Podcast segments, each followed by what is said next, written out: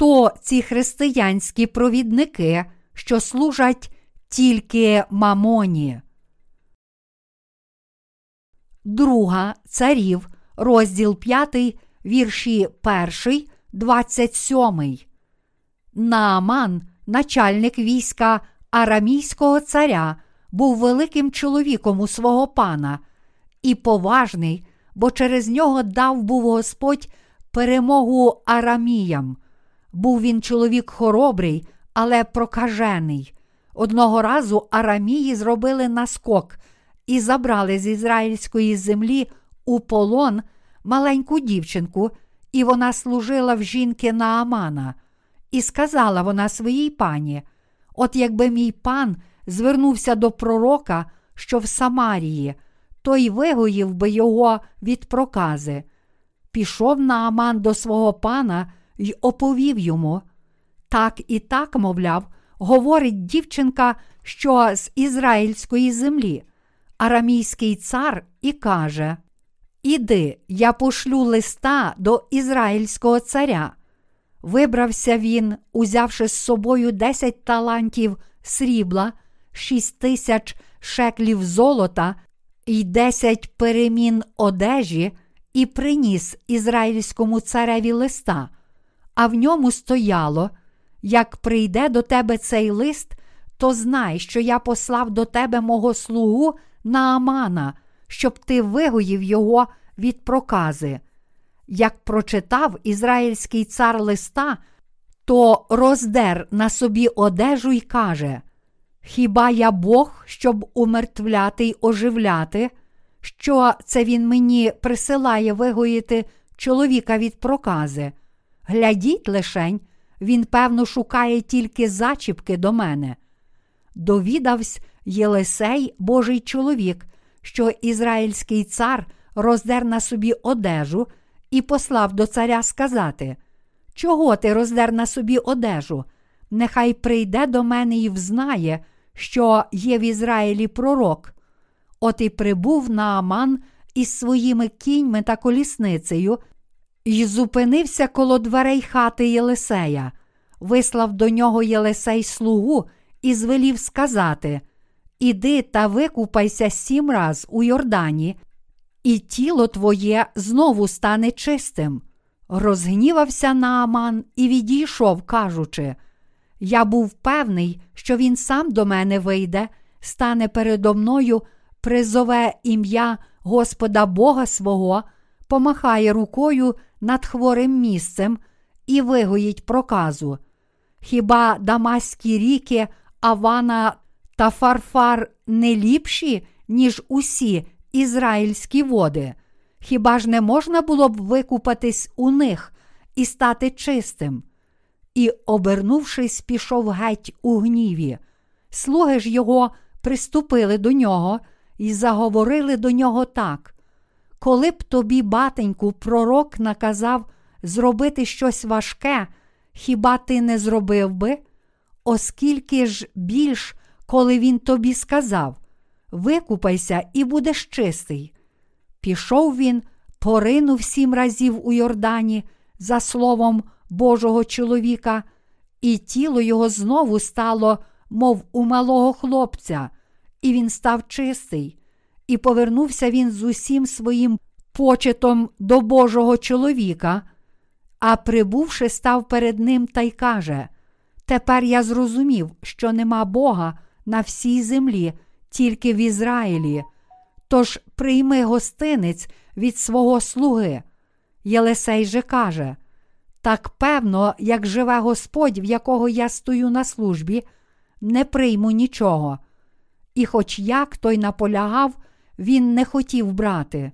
Тоді Нааман сказав: Коли не хочеш, то дозволь, нехай мені, слузі твоєму, дадуть землі, скільки можуть повести два мули бо твій слуга не приноситиме більш ні всепалення, ні жертви іншим богам, крім Господа. Одне тільки нехай Господь простить твоєму слузі, коли мій пан піде в храм Рімона, щоб там поклонятися, і обіпреться при тому на мою руку, так що з ним і я припаду до землі в храмі Ріммона, як він припадатиме там до землі, нехай Господь простить це твоєму слузі.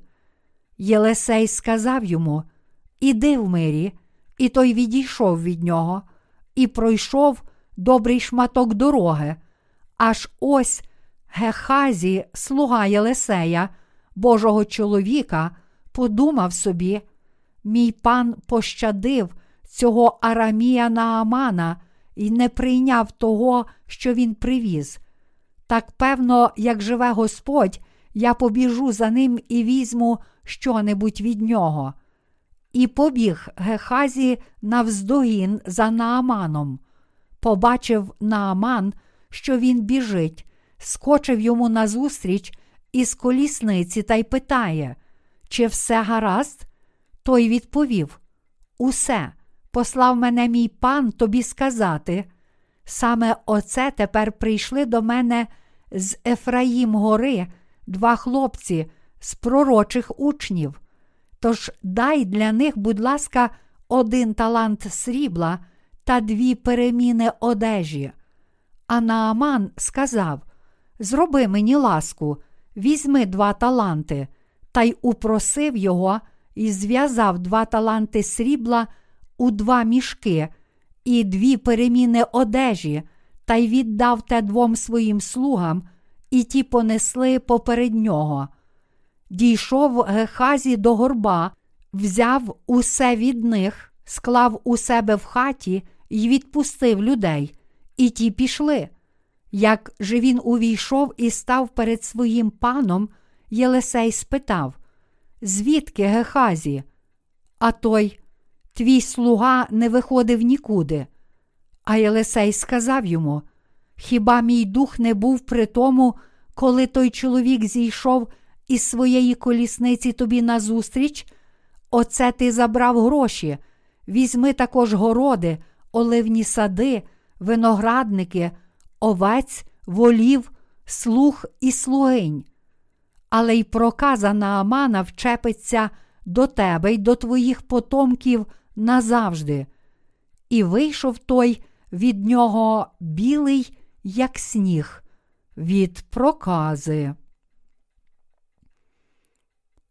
Сьогоднішній уривок зі святого письма взято з другої царів, розділ 5, вірші 1, 27.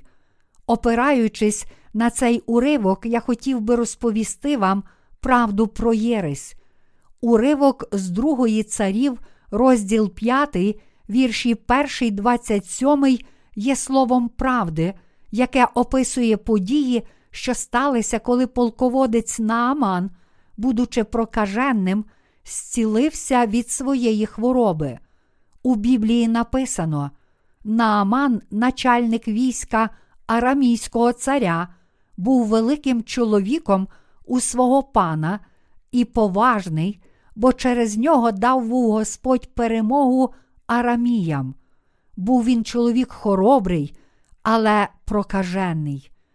Полководець Нааман був великим героєм, який урятував свій народ від нещастя. Тож, хоч формально він не мав титулу царя, фактично до нього ставилися як до царя. Нааман мав усе, що хотів, але захворів на проказу. Проказа була однією з невеликовних хвороб того часу, тому для Наамана це означало, що над ним нависла смерть. Це був найбільший виклик у житті Наамана. Проказа духовно означає гріхи людства. Подібно як прокажений не уникне смерті, так само кожен, хто має гріх, повинен зазнати другої смерті, тобто вічної кари пекла. Тож гріх є найбільшою проблемою для всіх людей, а відпущення гріхів є найбільшим благословенням. Тому найперше всі люди повинні вирішити проблему гріхів. Той, хто вирішив проблему своїх гріхів, досяг дійсного успіху в житті, а таке життя є найуспішніше.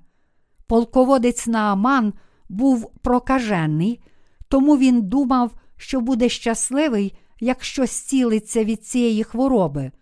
У Біблії проказа означає гріхи людства, а також написано, що заплата за гріх смерть. Як написано, бо заплата за гріх смерть, а дар ласки Божої життя вічне в Христі Ісусі, Господі нашим.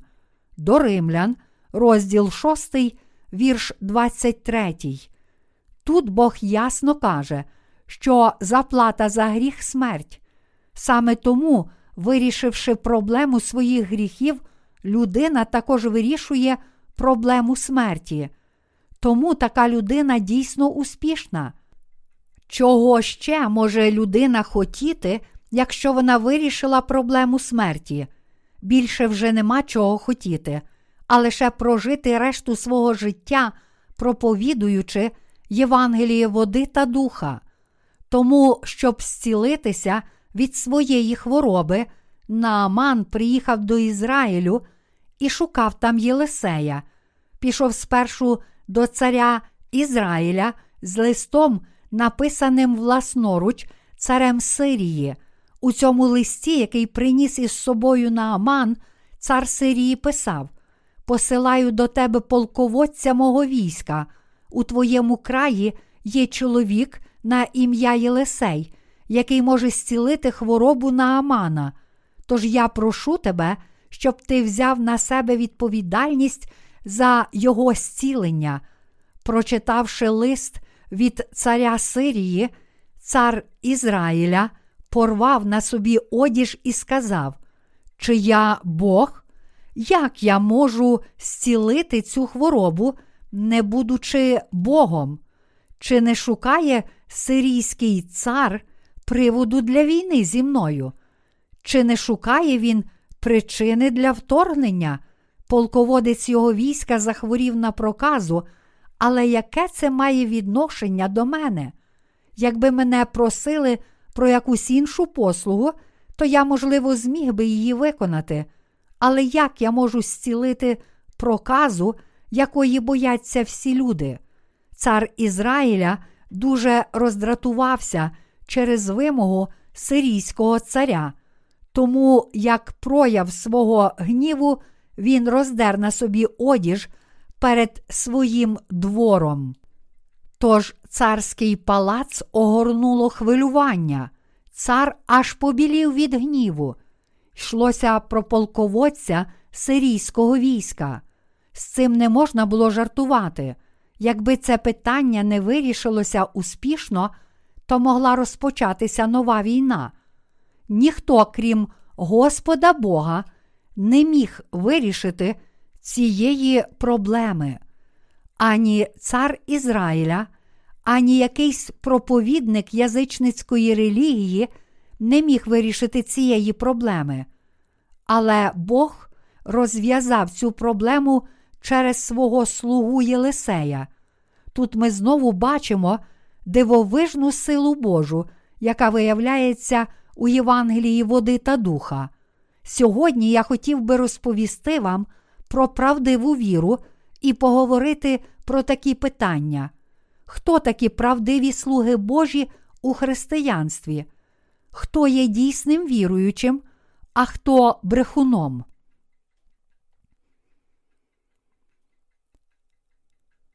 Пошліть Наамана до Єлисея.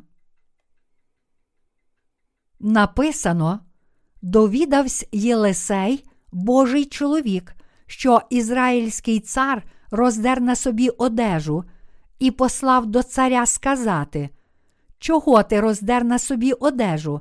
Нехай прийде до мене і взнає, що є в Ізраїлі пророк.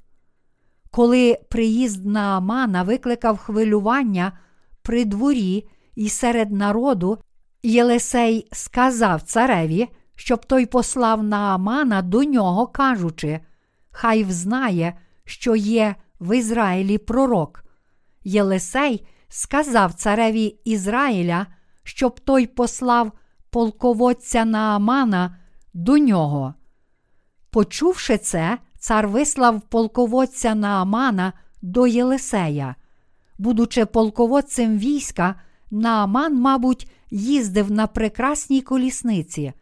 Напевне, він приїхав додому Єлисея в оточенні охоронців, і все це мало форму помпезної церемонії. Але Єлисей вислав до Наамана свого слугу і наказав сказати йому: Викупай своє тіло сім разів у річці Йордан, тоді ти зцілишся. Тож слуга Єлисея пішов до Наамана і сказав йому: Єлисей, слуга Божий, каже: Піди до річки Йордан і викупайся сім разів, тоді ти зцілишся від прокази. Серце полководця Наамана не змогло зрозуміти настанови Єлисея, тож він розгнівався через це і хотів повертатися у свою країну. Тож Нааман відійшов у гніві і наказав своїм слугам повертатися до Сирії, кажучи: Єлисей навіть не вийшов до мене і не сказав мені цього сам, а лише вислав свого слугу, щоб сказати мені, що я маю викупатися в річці Йордан. Він такий неувічливий, хіба він не знає, хто я, що сміє так насміхатися з мене? Чи він думає, що я прийшов аж сюди, бо у моєму краї немає річок кращих від Йордану? Повертайтеся і їдьте в Сирію. Ізраїльтяни зробили з мене дурня. Тоді один із слуг Наамана сказав йому: Мій батьку, якби пророк сказав тобі зробити щось важче, ніж це, хіба ти не зробив би цього? Якщо він сказав, що ти зцілишся, якщо тільки вмиєшся сім разів у річці Йордан, то чому б тобі не спробувати? Якщо ж не зцілишся, то можемо вернутися у Сирію і робити все, що завгодно, щоб покарати ізраїльтян за це, навіть якби це означало війну. Тож, будь ласка, заспокойся і давай підемо до річки Йордан, зануришся в неї сім разів і побачимо, що буде. Подумавши над цим, полководець Нааман побачив, що слова його слуги досить слушні. Отож Нааман повернувся, думаючи собі, я пройшов такий довгий шлях із Сирії в Ізраїль, і тепер усі люди в Ізраїлі знають, що я прокажений. Уже нема куди відступати. Я мушу тут зцілитися. По Ізраїлі вже рознеслася новина, що сирійський полководець Нааман прокажений. Мабуть, це його дуже бентежило, бо він був полководцем сирійського війська, а тепер усі ізраїльтяни знали, що він прокажений. До цього випадку народ Ізраїля не знав, що полководець Нааман прокажений. Тільки його дружина, його цар і кілька його близьких знайомих знали, що він прокажений, і він докладав значних зусиль, щоб приховати це від інших людей. Але маленька дівчинка, що потрапила в ізраїльський полон, сказала Нааману, що він напевно зцілиться від прокази, якщо піде в Ізраїль до пророка Єлисея. Тож Нааман у розпачі не міг не повірити словам цієї дівчинки. Ось причина, чому він прийшов до Ізраїля з листом, написаним власноручно царем Сирії. Тож, якби Нааман повернувся у Сирію, не зцілившись, то це поставило б його у дуже незручне становище, тому він вирішив спробувати і зробити так, як сказав Єлисей, адже він був уже в Ізраїлі. Тож він пішов до Йордану і сім разів занурив своє тіло у річку. У ту ж мить тіло полководця Наамана відновилося і стало чистим. У Біблії написано: пішов він, поринув сім разів у Йордані, за словом Божого чоловіка, і тіло його знову стало, мов у малого хлопця, і він став чистий. Полководець Нааман зцілився від прокази. Коли ж він зцілився від прокази, вирішилися всі проблеми його життя. Проказа, тобто проблема смерті, була найбільшою проблемою в житті полководця Наамана, але тепер він був вільний від цієї проблеми. Духовно це означає, що Нааман не тільки зцілився від фізичних хвороб, але й отримав відпущення гріхів.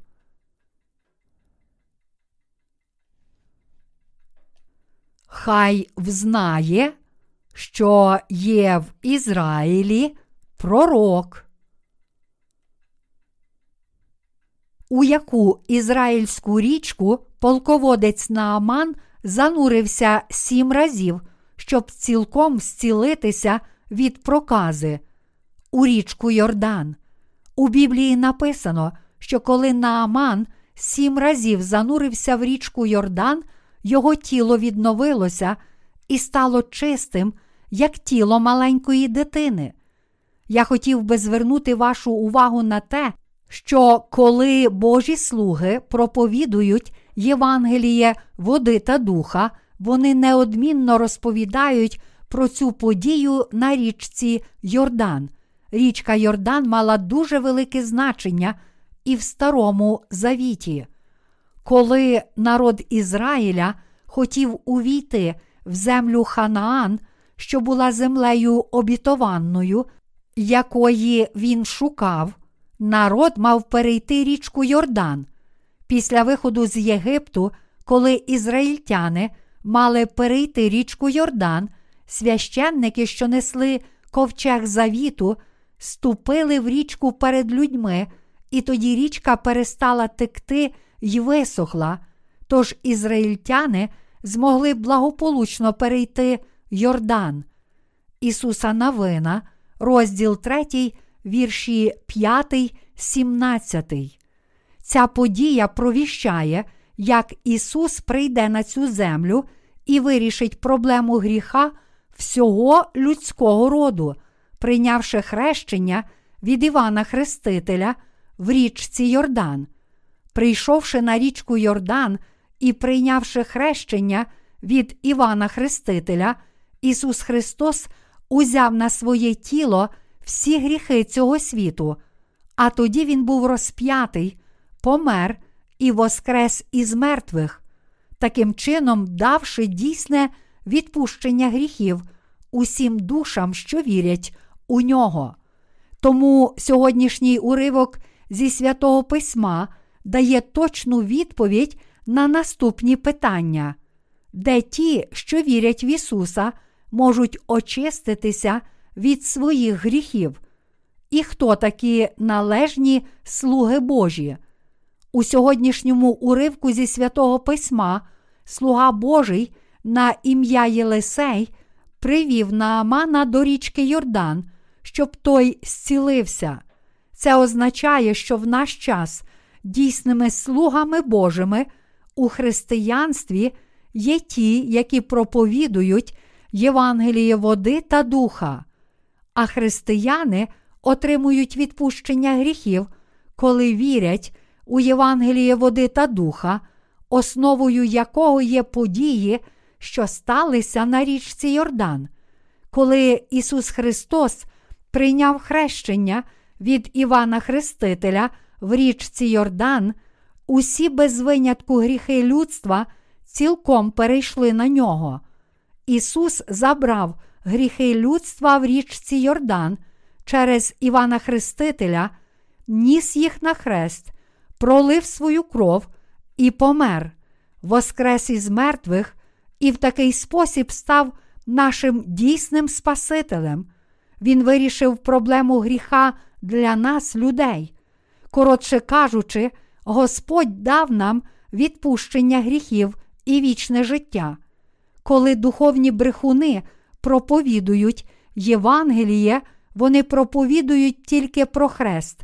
Натомість Божі слуги проповідують віру як у хрещення Ісуса від Івана Хрестителя на річці Йордан, так і в кров, яку Він пролив на Христі, не нехтують жодною з цих правд і проголошують, що Ісус спас усіх людей від усіх гріхів цими двома служіннями. Дійсні слуги Божі це ті, що проповідують Євангеліє води та духа всім грішникам і в такий спосіб дають їм вирішення проблеми їхніх гріхів. Тепер ясно, що тільки праведні, які вірять у Євангеліє води та духа, можуть бути справжніми Божими слугами. На відміну від них, брехуни намагаються вирішити проблему гріхів людей, проповідуючи тільки про розп'ятого Ісуса та не зважаючи на хрещення, яке Він прийняв від Івана Хрестителя у річці Йордан. Саме тому так багато людей не можуть вирішувати проблеми гріхів своїх сердець.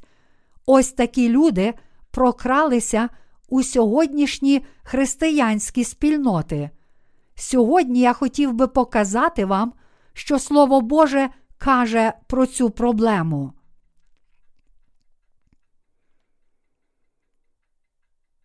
Навіть сьогодні у християнстві є так багато єретиків. Хто такі єретики у сьогоднішньому християнстві? Нам необхідно знати правильну відповідь на це питання відповідно до Божого Слова. Ми також повинні належним чином зрозуміти, яка віра є ортодоксальна. Сьогодні єретиками є ті християни, які наслідують гріхи Єровоама. Хоча й твердять, що вірять в Ісуса. У цей вік і час багато християнських пасторів служать так само, як Єровоам поклонявся золотим тельцям. Багато так званих провідників сьогоднішнього християнства, тобто пресвітерів, пасторів і теологів, насправді ходять дорогою Єровоама. Ці люди не знають, хто є єретиком у християнських спільнотах. Цю правду читаємо у 12 розділі другої книги царів у Старому Завіті, де написано, що християни, які наслідують гріхи Єровоама, не є ортодоксальними віруючими, а єретиками. Насправді, єретики походять від тих людей в Ізраїлі, які твердили, що щиро вірять у Бога Єгову. Інакше кажучи, єретики походять з юдаїзму. Ми повинні зрозуміти, що у цьому віці Нового Завіту єретики також з'являються зсередини християнства. Подібно як за часів Старого Завіту, багато людей накликали на себе загибель, бо наслідували гріхи Єровоама. Так само сьогодні більшість християн беруть приклад із гріхів Єровоама. Які були гріхи Єровоама? Хоч Бог установив, що тільки нащадки Леві могли стати священниками, Єровоам призначав на священників різних людей, а не нащадків Леві. Але й після цього не звернув Єровоам із своєї лихої дороги, а настановляв і далі з простих людей жерцями на висотах. Хто тільки хотів, того призначав він жерцем на узвищах. Перша царів, розділ 13, вірш 33. Якщо хтось із простого люду хотів бути священником, то Єровоам просто самовільно призначав його на священство. Хіба це не єресь? Тоді ізраїльтяни не потребували ані Бога Єгови, ані Його закону, ані установлених ним священників та системи жертвоприношень справедливості й милосердя, яка дозволяла їм очиститися від гріха. У Старому Завіті є закон спасіння, тобто система жертвоприношень, яку Бог установив, щоб дозволити людям очиститися від гріха. І ця система жертвоприношень вимагає, щоб людина, яка хоче отримати від Бога відпущення гріхів, принесла йому свою дійсну праведну віру.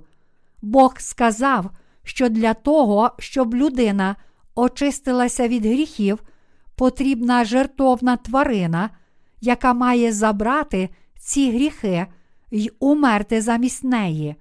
Потрібен також священник, який має принести цю жертву від імені людини. Кожен, хто вчинив гріх, порушивши якусь із Божих заповідей, мусив принести до скинії безвадну тварину, передати їй свої гріхи через покладання рук на голову цієї жертовної тварини, убити тварину, пролити її кров і дати цю кров священникові. Тоді священник брав цю кров, кропив нею роги жертовника цілопалення, виливав решту крові на землю, розрізав тушу на шматки, клав їх на жертовник цілопалення і приносив їх у жертву через спалення. Саме так грішник міг отримати відпущення гріхів. Це правда, яка вирішувала проблему гріхів і смерті людства. Отож Бог установив закон спасіння, який дозволяв людям очиститися від гріхів, але цар Єровоам викривив цю встановлену Богом систему жертвоприношень, призначаючи простих людей на священство. Через власну пожадливість він цілком осквернив і підірвав установлений Богом закон спасіння, цей здійснений Богом план спасіння. У сьогоднішніх християнських спільнотах також чи не кожного можуть призначити на священство.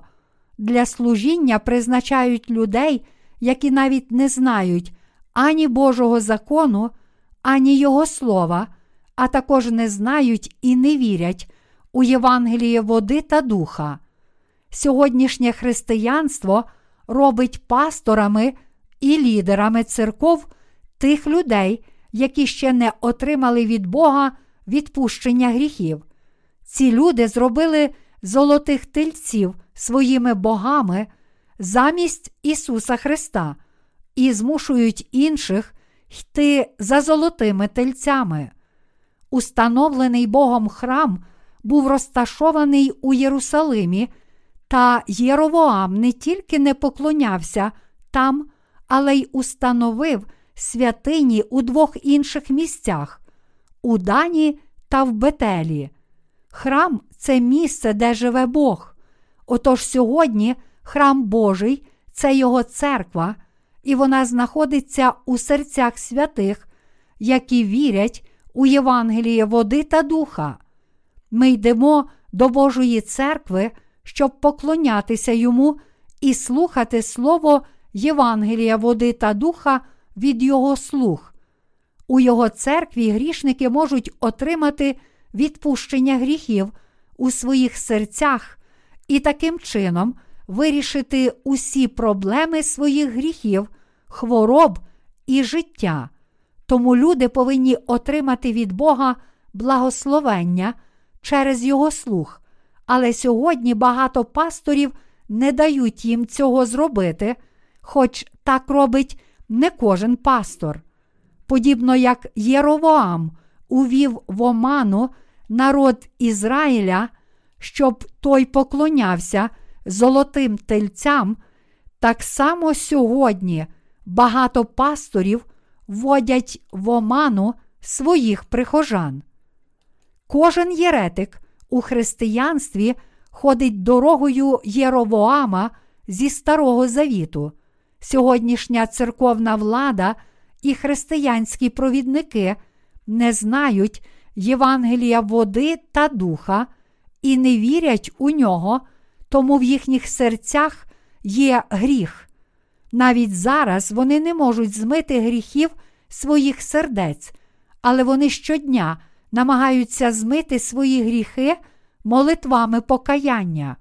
Вони творять і служать ідолопоклонницькій релігії, хоч у їхніх серцях є гріх, у їхніх церквах їх призначають на дияконів, пресвітерів, пасторів і навіть викладачів у семінаріях.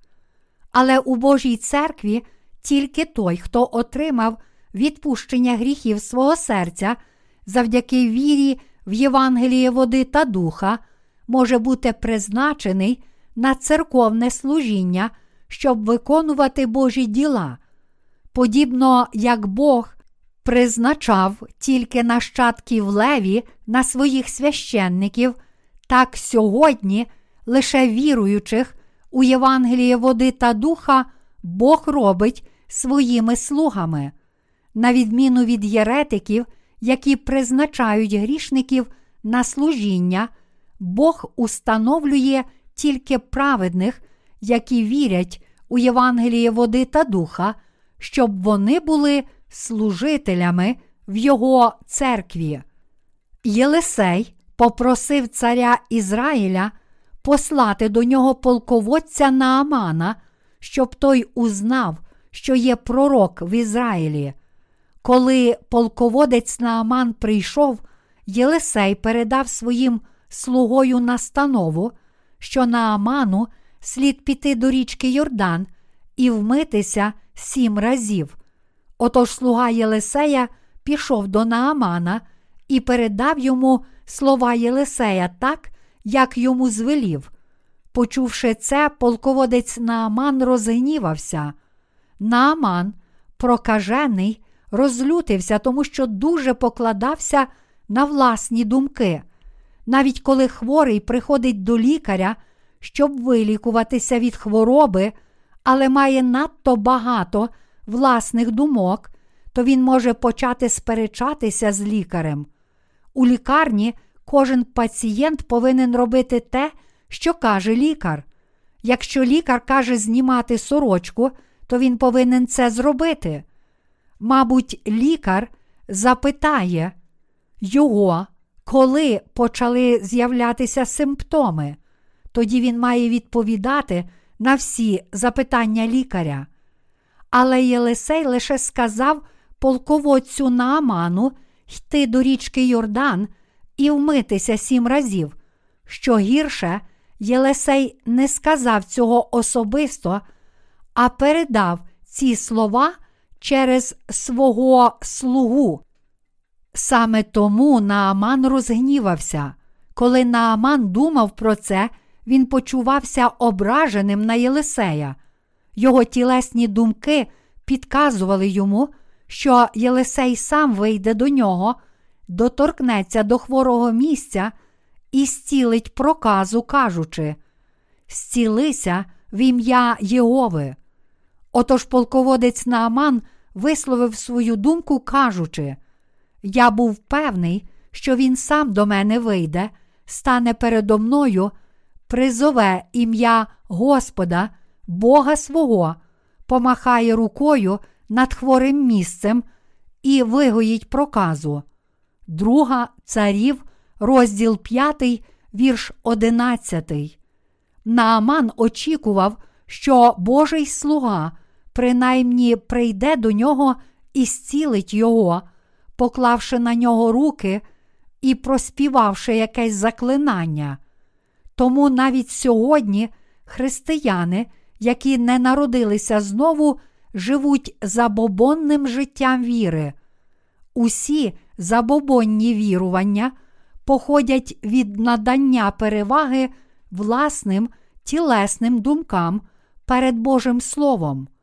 Однак у Біблії написано: бо ті, що живуть за тілом, думають про тілесне, ті ж, що за духом, про духовне, бо прагнення тіла веде до смерти, а прагнення духа до життя і миру, тому що прагнення тіла вороже Богові, бо не кориться законові Божому, та й не може.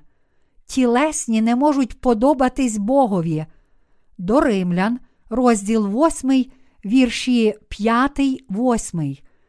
Якщо ви не відречетеся своїх тілесних думок, то ніколи не зможете ані повірити у Євангеліє води та духа, ані йти за ним, а натомість упадете в забобонні вірування. Отож багато з сьогоднішніх християн мають такі тілесні думки. Якщо я відмовлятиму молитви покаяння перед Богом, то Він змиє мої гріхи. А інші думають, що якщо підуть на гору, поститимуть і молитимуться там до Бога, то Бог змилосердиться над ними і змиє всі їхні гріхи. Ті, що відмовляють молитви покаяння і постять, роблять це тому, що думають, що якщо терпітимуть фізичний голод і відмовлятимуть молитви покаяння, то Бог, напевно, матиме милосердя до них і змиє всі їхні гріхи.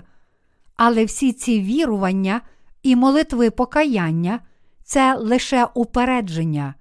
Гріхи людства змиваються вірою лише в Євангеліє, води та духа, яке Господь дав людям. Багато християн також думають, що якщо підуть до духовно обдарованих людей і попросять, щоб ті поклали на них руки і помолилися за них, то їхні гріхи будуть змиті, а проблема гріхів вирішиться. Тож вони хочуть знайти людину, яка здається духовно обдарованою, та щоб вона поклала на них руки і помолилася за них. Це нічим не відрізняється від давніх забобонних практик. Подібно як наші предки намагалися відігнати невдачу чи зцілитися від хвороб і запрошували шамана, щоб той здійснював різні язичницькі ритуали і заклинання, так само сьогоднішні християни прагнуть отримати відпущення гріхів чи зцілитися через покладення рук і молитву так званих духовно обдарованих пасторів, пресвітерів чи дияконів. Ось як такі брехуни сьогодні обдурюють християн. Єретиками у християнських спільнотах є ті, що не знають Євангелія води та духа і проповідують тільки кров на Христі, а не Євангеліє води та духа. Ці люди єретики, які навчають людей неправди, що їхні гріхи змиваються через молитви покаяння. Єретиків можна впізнати по тому, що їхня егоїстична віра не приносить плодів. Як виявляються плоди сьогоднішніх єретиків? Плід їхньої віри показує нам, що вони женуться за матеріальним багатством.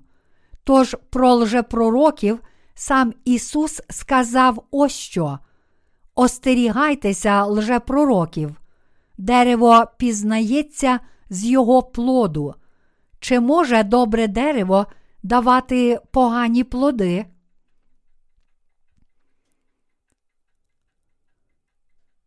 Справді, перед Богом є багато християнських провідників, схожих на Гехазі. А тепер прочитаймо другу царів, розділ 5, вірші 15, 16. І повернувся він з усім своїм почетом до Божого чоловіка, а прибувши, став перед ним та й каже: Тепер я зрозумів, що нема Бога на всій землі, тільки в Ізраїлі.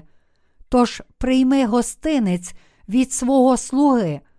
Єлисей же каже: Так певно, як живе Господь, в якого я стою на службі, не прийму нічого. І, хоч як той наполягав, він не хотів брати. Нааман зцілився від прокази, тому що послухав настанови Єлисея. Його переповнила радість та глибока вдячність Богу і його слузі, який зцілив його. Тож Нааман попросив Єлисея прийняти дар, який він йому приніс. Тіло Наамана стало схожим на тіло маленької дитини, тож він був дуже щасливий. Послухавшись настанови Божого слуги і зцілившись від прокази у річці Йордан, Нааман визнав свою віру зі словами. Тепер я справді знаю, що на цілій землі немає Бога, а тільки в Ізраїлі. Нааман цілком зцілився лише тому, що послухався слуги Божого. Тож він усвідомив, що Бог Ізраїля це дійсний Бог. Тепер він знав, що на цій землі не було іншого Бога, окрім Бога Єгови в Ізраїлі, і визнав, що це дійсний Бог, а всі інші боги фальшиві. Тепер він міг належним чином відрізнити їх. Сповнившись радістю, Нааман попросив Єлисея прийняти його дар, але Єлисей відмовився від дару, кажучи: Так певно, як живе Господь, в якого я стою на службі, не прийму нічого. Цей вірш із сьогоднішнього уривка зі святого Письма зрозуміло показує нам, хто такі дійсні слуги Божі, а хто такі брехуни. Божі слуги прагнуть тільки Його слави, а не мамони. Натомість брехуни прагнуть мамони, коли тільки з'являється можливість, завжди призиваючи ім'я Боже. Зцілившись від прокази, Нааман хотів дати дорогоцінний дар з глибокої вдячності Богу, але Єлисей не прийняв його. Тоді Нааман попросив у Єлисея дозволу взяти хоч трішки землі з Ізраїля. Попросив про це, бо хотів узяти цю землю в Сирію, щоб побудувати там жертовник і поклонятися Богу Єгові. Нааман також попросив Єлисея, щоб той зрозумів, що, повернувшись у Сирію, він буде змушений поклонятися ідолу, якому поклоняється сирійський цар, коли супроводжуватиме свого царя до святині. Тож він просив на це дозволу Єлисея. Коли цар Сирії приносив жертви своєму Богу ідолу, він кланявся перед цим Богом, опираючись на руку Наамана, і тоді Нааман також мусив поклонитися. Хоча тепер Нааман вірив, що тільки Бог Ізраїля, Єгова, є дійсним Богом, повернувшись у Сирію, він був би змушений всупереч його волі поклонятися язичницькому Богу. Нааман попросив Єлисея, щоб той зрозумів це. Погляньте на серце цього чоловіка, полководця сирійського війська, що повертався додому, отримавши зцілення від прокази. Він хотів взяти з собою трохи ізраїльської землі. Тепер його віра була чітко окреслена. Нааман уже усвідомив, що Бог Ізраїля це дійсний Бог, і лінія віри була чітко накреслена в його серці. То якою була його правдива віра? Повернувшись у Сирію, Нааман мав розповісти своїй дружині про Бога Єгову, а також розказати про нього своїм друзям. Чи тоді у Сирії не проголосили б Бога Єгову правдивим Богом? Чи не сталося б так? Очевидно, що це сталося б саме так, усвідомивши, що тільки Бог Ізраїля є правдивим Богом, і лише народ Ізраїля є дійсним Божим народом, духовно Нааман став частиною народу Ізраїля. Повернувшись у свою країну, він проповідував би цю новину у цілому краї, і тоді Сирія стала б духовним народом Божим. Якби Єлисей прийняв дар Наамана, то це означало б, що він отримав віддяку за зцілення Наамана. Тоді полководець Нааман думав би, що віддав свій борг Єлисею за те, що той зцілив його проказу, і тому більше не був би вдячний, а далі поклонявся б ідолам, повернувшись у свій край. Але Єлисей знав це, тож сказав, що ніколи не прийме дарунків Наамана. Інакше кажучи, Єлисей відмовився прийняти дар Наамана для того, щоб сказати йому: Бог зцілив тебе, тому що Він змилосердився над тобою. Це Бог тебе зцілив. Я лише зробив те, що Бог наказав мені зробити. Сказав тобі піти до річки Йордан і вмитися. Тому, коли ти пішов на річку і вмився, Бог зцілив твою хворобу. Усе це зробив Бог. Усе стало зрозумілим для Наамана. Зцілившись від своєї хвороби, полководець Нааман переповнився великою радістю. Він був дуже вдячний. Зцілившись, Нааман приніс дари Єлисею, але коли Єлисей не прийняв цього дарунка, він зрозумів так, це справді дар від Бога, це правда. Тож, якби він повернувся у свою країну і розповів про цей випадок своїм слугам, дружині й цареві, то у його народі настало б велике духовне відродження. Але на заваді став слуга Єлисея на ім'я Гехазі. Цей чоловік Гехазі дуже добре знав, як його наставник виконував Божі діла, як Бог промовляв через його пана, як він сповняв своє слово, захищав та оберігав Ізраїль. Гехазі також вірив у Бога, але цей чоловік, що вірив у Бога Єгову, зрештою перетворився на егоїстичного й пожадливого віруючого. Написано, аж ось Гехазі, слуга Єлисея, Божого чоловіка, подумав собі, мій пан пощадив цього Арамія Наамана і не прийняв того, що він привіз. Так певно, як живе Господь, я побіжу за ним і візьму щонебудь від нього. Друга царів, розділ 5, вірш 20. На відміну від Єлисея, який сказав: Так напевно, як живе Господь, в якого я стою на службі, не прийму нічого. Гехазі сказав: Так певно, як живе Господь, я побіжу за ним і візьму щонебудь від нього. У цих двох людей було абсолютно протилежне мислення. Такі люди, як Гехазі, стають духовними особами в сьогоднішньому християнстві, тому в ньому з'являється багато єретиків. Єретики не приходять у християнство ззовні, ними стають християни, які твердять, що вірять в Ісуса, а особливо священники, які служать у християнських спільнотах.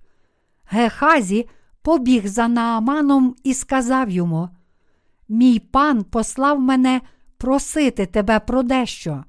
Я прибіг, бо якраз кілька молодих учнів прийшло з іншої землі, а мій пан учитель, і їм потрібно трохи грошей, щоб одягтися та купити дещо. Цим виправданням Гехазі намагався виманити в Наамана якісь матеріальні добра. Він попросив у Наамана один талант срібла і дві змінні одежі, кажучи, що учні Єлисея не мають що їсти. Цей чоловік був просто безсоромний. Почувши те, що сказав Гехазі, полководець Нааман задумався. Я знав це. Єлисей також жадає багатства, бо він така сама людина, як і інші. Лише недавно він відхилив мій подарунок задля увічливості, але тепер проявляється його дійсна природа. Тоді він щедро обдарував Гехазі, кажучи: Хм, ти просиш лише один талант срібла? Добре, я дам тобі два таланти, дам я тобі й дві змінні одежі. І навіть перш ніж Нааман повернувся у свою країну, його безневинна віра вже була зіпсована. Якби Нааман не зустрів Гехазі і благополучно повернувся додому, то в Сирії було б велике духовне відродження. Тоді Євангеліє води та духа процвітало б, а Гехазі зашкодив цьому і цілком знищив благодать дійсного спасіння. Тому єретики в сучасному християнстві прагнуть матеріальних вигод більше, ніж Бога. Сьогодні у християнських спільнотах багато людей схожі на Гехазі. Вони вимагають грошей у прихожан, навчаючи їх, що їхні гріхи змиваються, якщо вони вірять лише у кров Ісуса на Христі і відмовляють молитви покаяння та проповідуючи, що це правильна віра. Якщо сьогодні християн запитати, чи у вашому серці є гріх, деякі з них кажуть, що не мають гріха. Своїми устами вони твердять, що безгрішні, але не знають Євангелія води та духа, тож насправді у їхніх серцях є гріх. А проте вони і надалі намагаються обдурити людей, кажучи: спробуйте дійсно повірити в кров на Христі, тоді ваші гріхи справді зникнуть. Гріхи вашого серця не змиваються тільки тому, що ви не вірите правдиво у кров на Христі. Також ці люди кажуть: насправді ви не вірите у кров на Христі. Тож від сьогодні слухайте те, що ми проповідуємо, і правдиво вірте тільки у кров на Христі. Тоді ви станете безгрішними людьми. Однак, якщо людина не вірить цілим серцем у Євангеліє води та духа, то вона ніколи не зможе отримати відпущення гріхів. У сучасному християнстві є група людей, так званих євангельських християн. Вони знають, що віруючі не повинні мати жодного гріха. Знають вони також, що людина, яка вірить в Ісуса, має стати безгрішною. Однак вони не знають, як саме їхні гріхи перейшли на Ісуса і тому навчають на власний розсуд. Кров'ю, яку Ісус пролив на Христі, Він змив усі гріхи людства, минулі, теперішні й майбутні. Отож, якщо ви цілим серцем вірите в кров на Христі, то гріхи дійсно зникнуть із вашого серця. Тому всі євангельські християни теж кажуть, що не мають гріха. Ось так навчають євангельські християни, кажучи, що людина стає безгрішною і праведною, якщо належним чином вірить в Ісуса. Тож християни, яких гнітить гріх, з величезною радістю слухають, що не мають гріха, і так вірять в обман цих людей. Щось схоже відбувається, коли християни бачать, як хтось зцілився від хвороби, яку мають вони самі, і починають помилково вірити, що вони теж зціляться, якщо матимуть таку саму віру. Але людина стає справді безгрішною, якщо належним чином вірить в Ісуса. Тож, коли люди навіюють собі переконання, що не мають гріха, тоді у них з'являється відчуття, начебто вони дійсно безгрішні, хоч насправді гріхи залишаються в їхніх серцях. Серед сьогоднішніх християн є багато таких людей, які вірять тільки у кров Ісуса на Христі. Це єретична віра, і тим не менше єретики заохочують своїх численних послідовників, кажучи, Хіба ви нещасливі зараз, коли не маєте гріхів? Хіба ви не відчуваєте, як літаєте у хмарах? То чому ж ви не свідчите про своє спасіння?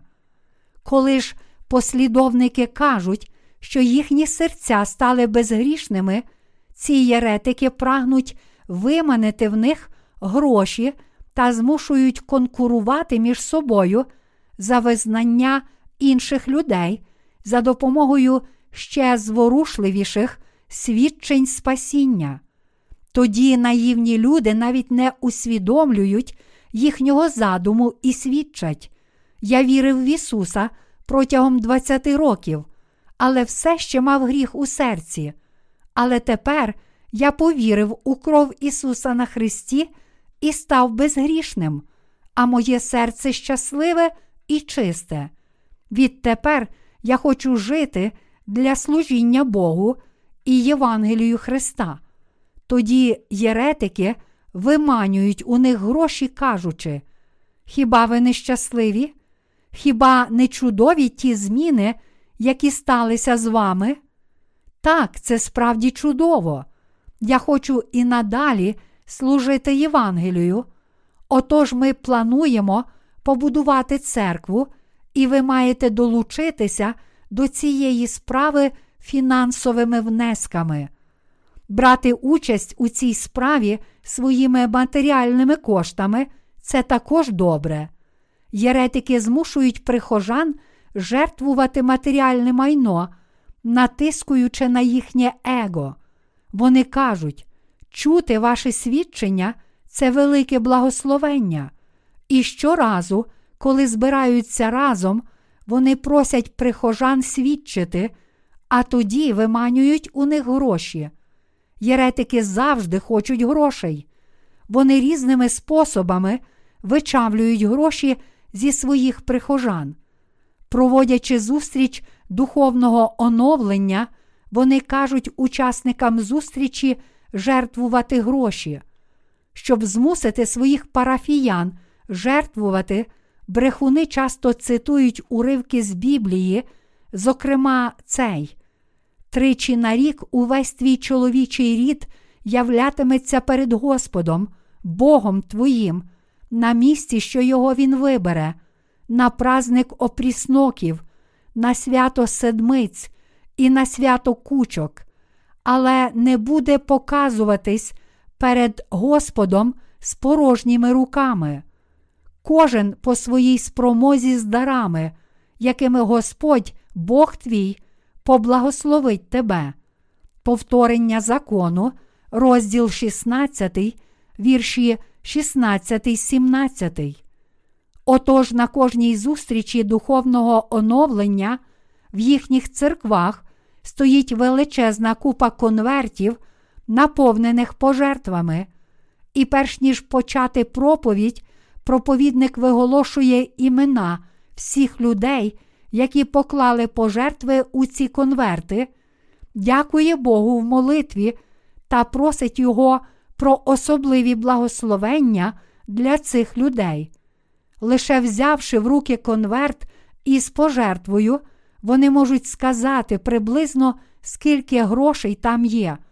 Вони проводять зустрічі духовного оновлення, щоб виманити гроші у прихожан і навертають людей до християнства лише з метою зібрати у них гроші під різними приводами. Кінцевою метою їхнього служіння є гроші. Погляньте на церкви, історією і традиціями яких вони хваляться. А зібравши із послідовників якомога більше грошей, вони витрачають їх на будівництво екстравагантної церкви.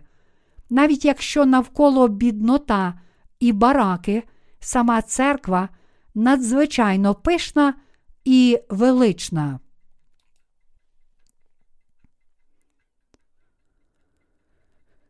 Якщо єретики можуть збудувати велику церкву за ціле своє життя і служіння, то вони думають, що це величезний успіх. Ми пізнаємо дерево за його плодом. Плодом єретиків є наслідування мамони. Вони виманюють гроші навіть у бідних членів, хоч яких би зусиль це їм не коштувало. Щоб видавити гроші у своїх парафіян, вони організовують між ними змагання. Для цього вони кажуть: хтось зробив таку велику пожертву, он та сестра навіть пожертвувала гроші, які заощаджувала для свого весілля. Чи це не диво? Я дуже вдячний, я справді натхненний перед Богом. Отой брат пожертвував багато грошей, як тільки прийшов до нашої церкви, почув слово Євангелія і повірив в Ісуса. Інший брат дав 5 тисяч доларів, хоч його зарплата досить низька. Переважно вони кажуть, цей пожертвував стільки-то, а оцей зараз служить більше, ніж той. Вони кажуть прихожанам. Той брат лише недавно отримав відпущення гріхів, а вже пожертвував так багато грошей. Він дав багато грошей на початку і продовжує великодушно жертвувати аж досі. Більше того, він пожертвував усе своє майно та навіть узяв кредит і дав ці гроші на церкву. Такі люди єретики. Жадати тільки пожертв під час богослужінь це духовне шахрайство.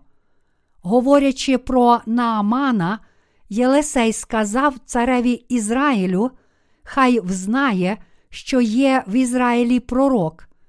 Навіть проводячи зустріч духовного оновлення, ми повинні проповідувати Євангеліє води та духа.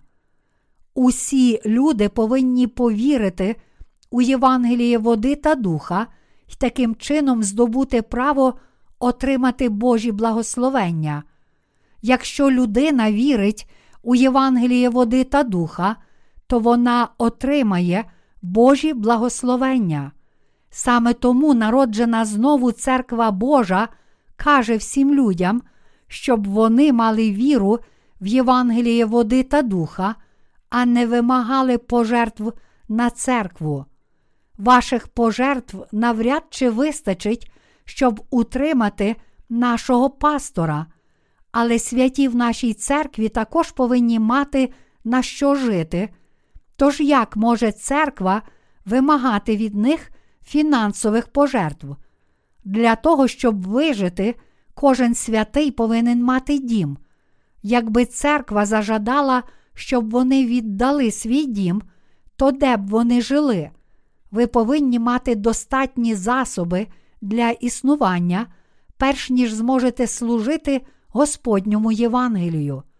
Але якщо потрапите в пастку підступних єретиків, то напевно впадете у злидні, бо вони навчають, продайте свій дім і пожертвуйте гроші на церкву. Якщо орендуєте великий будинок, то переїдьте в менше житло і віддайте заощаджені гроші на церкву. Візьміть кредит під заставу своєї зарплати і пожертвуйте ці гроші на церкву. Єретики так навчають і натякають, що саме таким є гідне життя, миле Богу. Тож, коли люди потрапляють у руки сьогоднішнім єретикам, вони перетворюються на боржників. Що гірше, гріхи залишаються в їхніх серцях. Саме ці люди, які вимагають грошей у прихожан, є тими єретиками у християнських спільнотах. То як же можемо ми відрізнити слуг Божих від фальшивих учителів, і як нам упізнати правдиву церкву Божу серед фальшивих церков? Можемо відрізнити їх, подивившись на плід їхньої віри і Євангелія, яке вони проповідують. Єретики лише вимагають матеріальних пожертв. Якщо ви жертвуєте їм гроші, то вас шануватимуть найрізноманітнішими почестями, але якщо не можете жертвувати багато грошей, то не матимете їхньої пошани, а натомість вас зневажатимуть. А як же Божа церква? Чи вона зневажає когось тільки тому, що він не може давати пожертв? Звичайно ж, ні. Це як дати людині стусана, коли вона в біді. Для того, щоб служити Богу своїм матеріальним майном, спершу ви повинні мати хоча б якийсь статок. Як можете ви служити Богу лише своїми устами? Усі ми повинні усвідомити, що в сьогоднішньому християнстві ті, які жадають лише багатства, популярності і задоволення пожадань своєї плоті, це не хто інший, як єретики. У сьогоднішньому уривку зі святого письма Гехазі, слуга Єлисея, потайки побіг за Нааманом, взяв у нього срібло й одяг та сховав усе це. Слуга Божий Єлисей знав про все це, але запитав його, де він був. Тоді Гехазі збрехав йому: Твій слуга не виходив нікуди. Однак Єлисей добре знав, що зробив Гехазі, і сказав йому: Хіба мій дух не був при тому, коли той чоловік зійшов із своєї колісниці тобі назустріч? Оце ти забрав гроші. Візьми також городи, оливні сади, виноградники, овець, волів, слуг і слугинь. Друге царів, розділ 5, вірш 26. Бог промовив до серця Єлисея і докладно розповів йому про все, що сталося. Тоді слуга Божий Єлисей сказав своєму слузі Гехазі: Ти полишив діла Божі й пішов за мамоною, тож будеш проклятий проказою. Ти став єретиком, тож будеш проклятий навіки. І все сталося саме так, як сказав Єлисей. Навіть якщо ті, що отримали відпущення гріхів завдяки вірі в Євангелії води та духа, йдуть лише за мамоною, подібно як Гехазі, то вони також стануть єретиками. Єресь виникла всередині самого християнства. Єлисей проголосив, але й проказа Наамана вчепиться до тебе й до твоїх потомків назавжди. І в Біблії написано, що, вийшовши від Єлисая, Гехазі став білим, як сніг, від прокази. Сьогодні у християнських спільнотах також є такі єретики. Це означає, що їхні серця прокажені. Якщо хтось має гріх у серці, але тим не менше працює пастором, місіонером чи дияконом у своїй церкві чи віросповіданні, то він єретик. Хоч такі люди можуть називати себе ортодоксальними християнами, вони єретики перед Богом. Усі ті, що проповідують Слово та обіймають церковні посади, хоч мають гріх у серці, це також єретики. Єретики прагнуть лише матеріальної вигоди. Гехазі прагнув лише багатства, тому він перетворився на єретика. Усі його нащадки стали прокаженними, усі вони страждали від прокази з покоління в покоління. Якби вам випала нагода відвідати колонію духовних прокажених, то ви б побачили, що її населяють нащадки Гехазі. Кожен член родини від дідуся до батька і сина є прокаженним. Ніхто не знає, коли закінчиться це прокляття прокази. Зараз єретики повинні навернутися від своєї фальшивої віри і повірити у Євангеліє води та духа. Вони повинні вже сьогодні повірити у Євангеліє води та духа.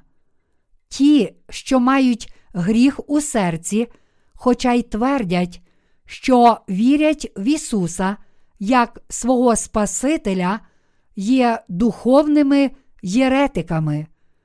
Багато християн дуже невиразно вірять в Ісуса як свого Спасителя, але тепер вони повинні чітко повірити, що Ісус узяв на себе гріхи людства, прийнявши хрещення від Івана Хрестителя в річці Йордан, умер на Христі, воскрес із мертвих й у такий спосіб став нашим дійсним Спасителем. Сьогодні ті християни, які не вірять у Євангеліє води та духа, це єретики. Такі люди не можуть не йти за мамоною, а їхні серця не можуть бути безгрішними. Чи є у наших з вами серцях якийсь гріх, якщо ми віримо у Євангеліє води та духа? Ні, у наших серцях немає жодного гріха. Отож, віруючи в Євангеліє води та духа, є належними християнами перед Богом. Натомість, серед тих, які ходять до церков цього світу, багато людей стали єретиками. Хоч у цілому світі є так багато християн, а багато людей твердять, що вірять в Ісуса, церкви і віровизнання переповнені єретиками. Основні християнські течії переповнені безліччю єретиків, хоча всі ці християни твердять, що їхні зібрання ортодоксальні, насправді вони повні єретиків, але вони стали єретиками не з власної волі. Брехуни неправильно навчали їх, тому вони поставали єретиками, розмовляючи з так званими християнськими провідниками, з поміж євангельських християн, ви побачите, що вони не знають Євангелія води та духа, але тим не менше дуже багато з них проповідують Євангеліє лише крові на Христі і вірять у це неправдиве Євангеліє. Їхнє Євангеліє схоже на Євангеліє води та духа, але насправді відрізняється від нього. Воно приносить віруючим лише прокляття, адже це те інше Євангеліє, за яке Господь дорікнув. Та коли б чи ми самі чи ангел з неба проповідували вам іншу більше за те, ніж ми вам проповідували були, нехай буде анатема. Як ми казали перше, так і нині повторяю, коли хтось вам проповідує іншу Євангелію, ніж ту, що ви прийняли, нехай буде анатема. До Галатів, розділ 1, вірші 8, 9. Божа церква це збір тих, що вірять у Євангеліє води та духа, це збір тих, які отримали відпущення і спасіння від гріхів світу завдяки вірі в Євангеліє води та духа. Скрізь, де в цьому світі збираються разом віруючі у Євангеліє води та духа, там є Божа церква. Члени Божої церкви це ті, що отримали відпущення гріхів завдяки вірі в це Євангеліє води та духа. Як вони отримали відпущення гріхів?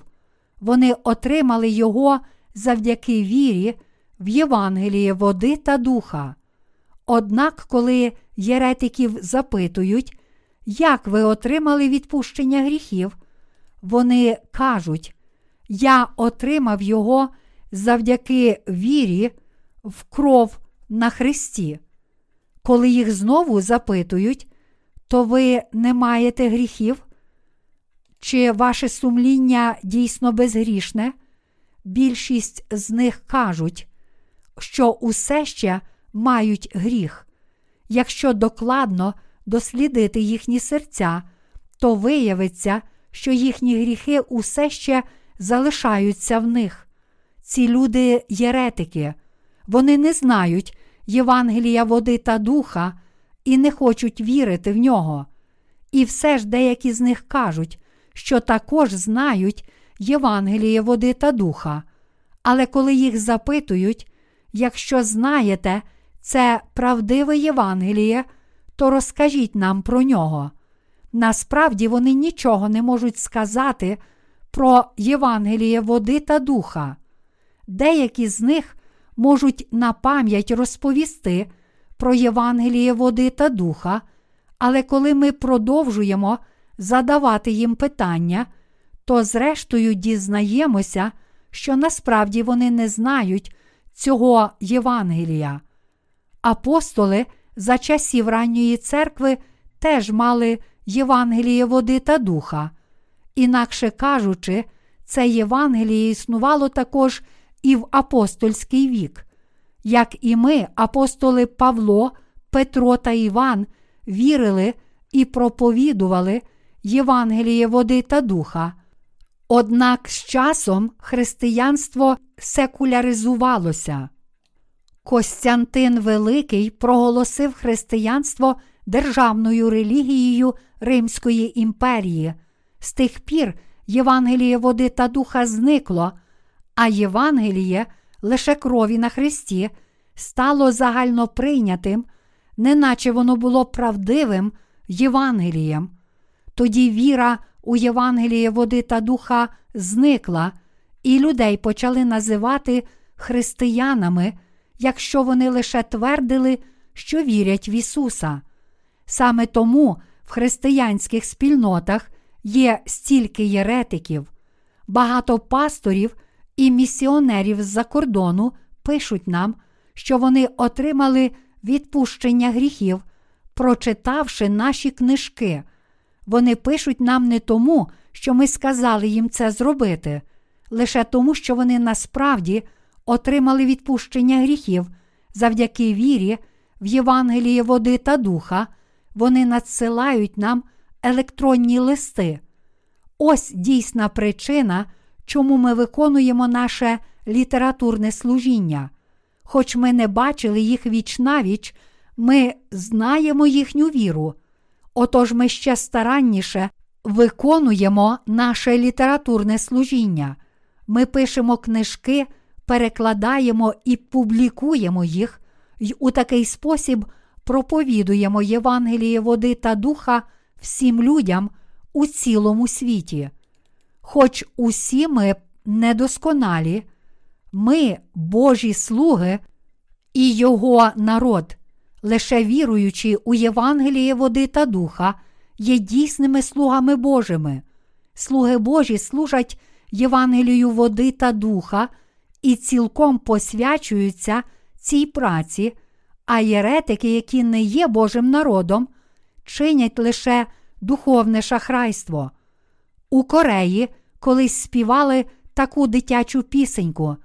Мене просили повірити в Ісуса і прийти до церкви, але ж у мене щойно взуття украли.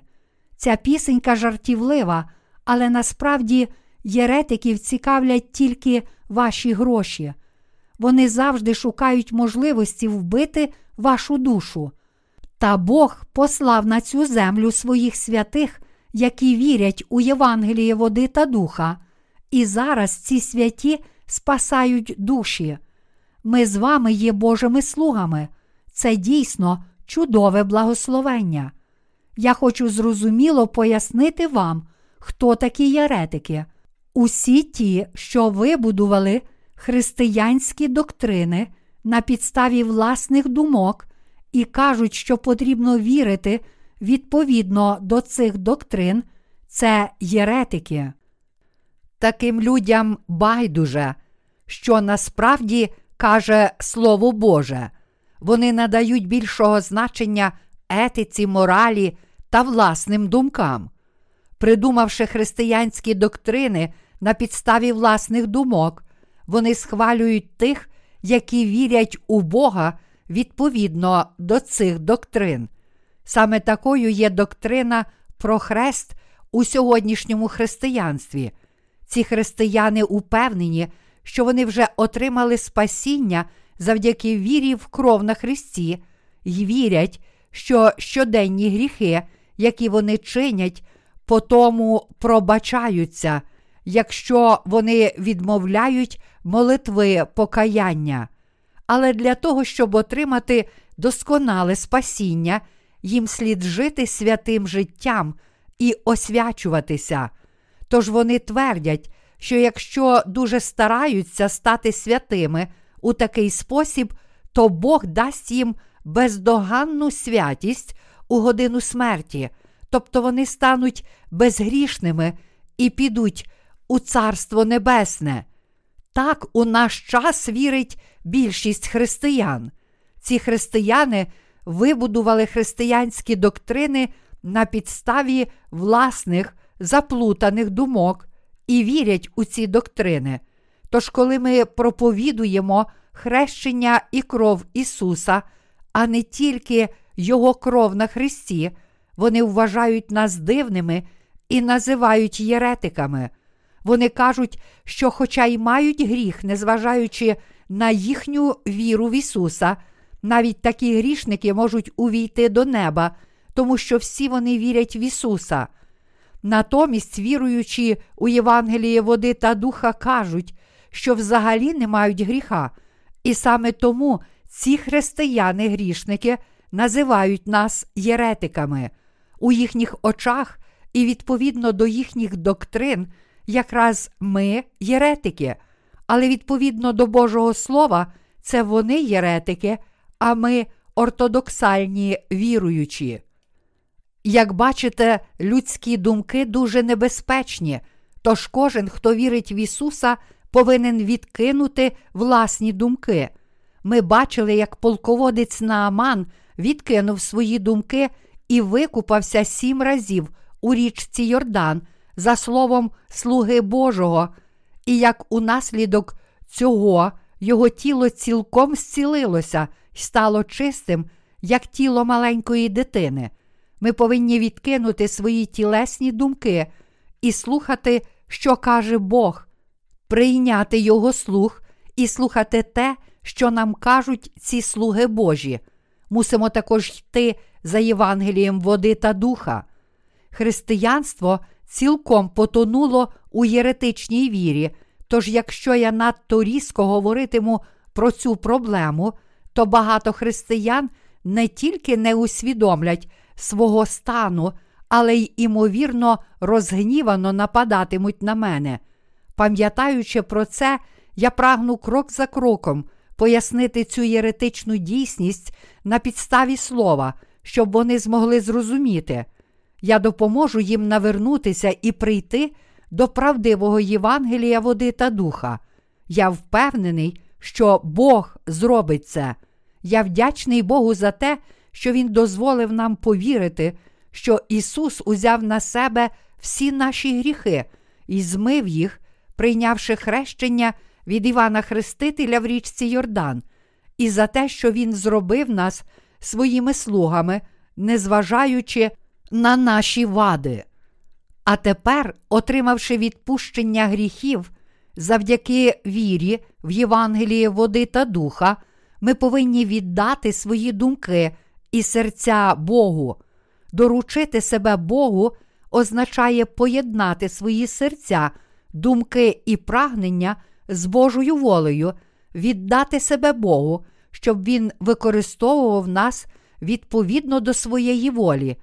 І тоді Бог використовує нас як знаряддя своєї праведності. Але якщо ми не віддаємо Богу своїх думок і тіл, навіть вже отримавши прощення гріхів, то наші тіла стають знаряддям гріха. Якщо ми не будемо пильні, то можемо стати такими, як Гехазі. Ми дуже легко можемо стати схожими на Гехазі. Гехазі мав за наставника Єлисея і все ж перетворився на єретика. Якщо, отримавши відпущення гріхів, ми єднаємося з Божою церквою і беремо участь у справі проповідування і служіння Його Євангелію, то зможемо жити як улюблені слуги Божі та станемо добрими і вірними слугами перед Його лицем. Але якщо не робимо цього, то станемо такими, як Гехазі, і почуємо, як Бог дорікає нам, кажучи, облиш цих непотрібних слуг. Ми можемо служити Господу не тому, що ми духовні, працьовиті чи добродушні, лише коли ми віддаємо Богу свої тіла і думки, Він кличе і використовує нас, і тоді ми стаємо знаряддями Його праведності, вже отримавши відпущення гріхів. Я закликаю вас усіх усвідомити і повірити в це. Ніщо духовне ніколи не досягається нашою власною волею. Ви повинні довіритися Богу, дозвольте Богу опікуватися вами, попросіть Його, щоб Він захищав і благословив вас. Хоч ми з вами отримали відпущення гріхів, та хоч якими б сильними і рішучими ми не були, якщо не довіримося Богу, то наші тіла стануть знаряддям неправедності й гріха. І не видавайте членів ваших гріхові за знаряддя неправедності, але віддайте себе Богові як ожилих із мертвих, а члени ваші, як зброю праведності. До Римлян, розділ 6, вірш 13. Тут немає винятків. Це стосується також і нас з вами. Якщо я перестану виконувати Божі діла, то я також, зрештою, перетворюся на знаряддя гріха.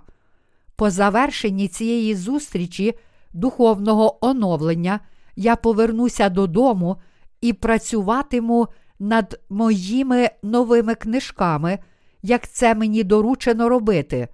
Виконавши це завдання, я піду до центру підготовки учнів Віндже і працюватиму там. І щоразу, коли ми проводитимемо зустріч духовного оновлення, я буду там проповідувати. Тож я завжди працюю. Чому? Бо якби я цього не робив, то перетворився б на знаряддя гріха. Ось чому я так наголошую на цьому, розмовляючи з вами. Від того, чому наші учні, сестри, брати, пастори і всі ми присвятимо своє життя залежатиме те, чи ми станемо знаряддям праведності чи гріха. Ми стоїмо на роздоріжжі двох доріг духовної і тілесної. Ось у якій ситуації ми опиняємося після того, як отримуємо відпущення гріхів.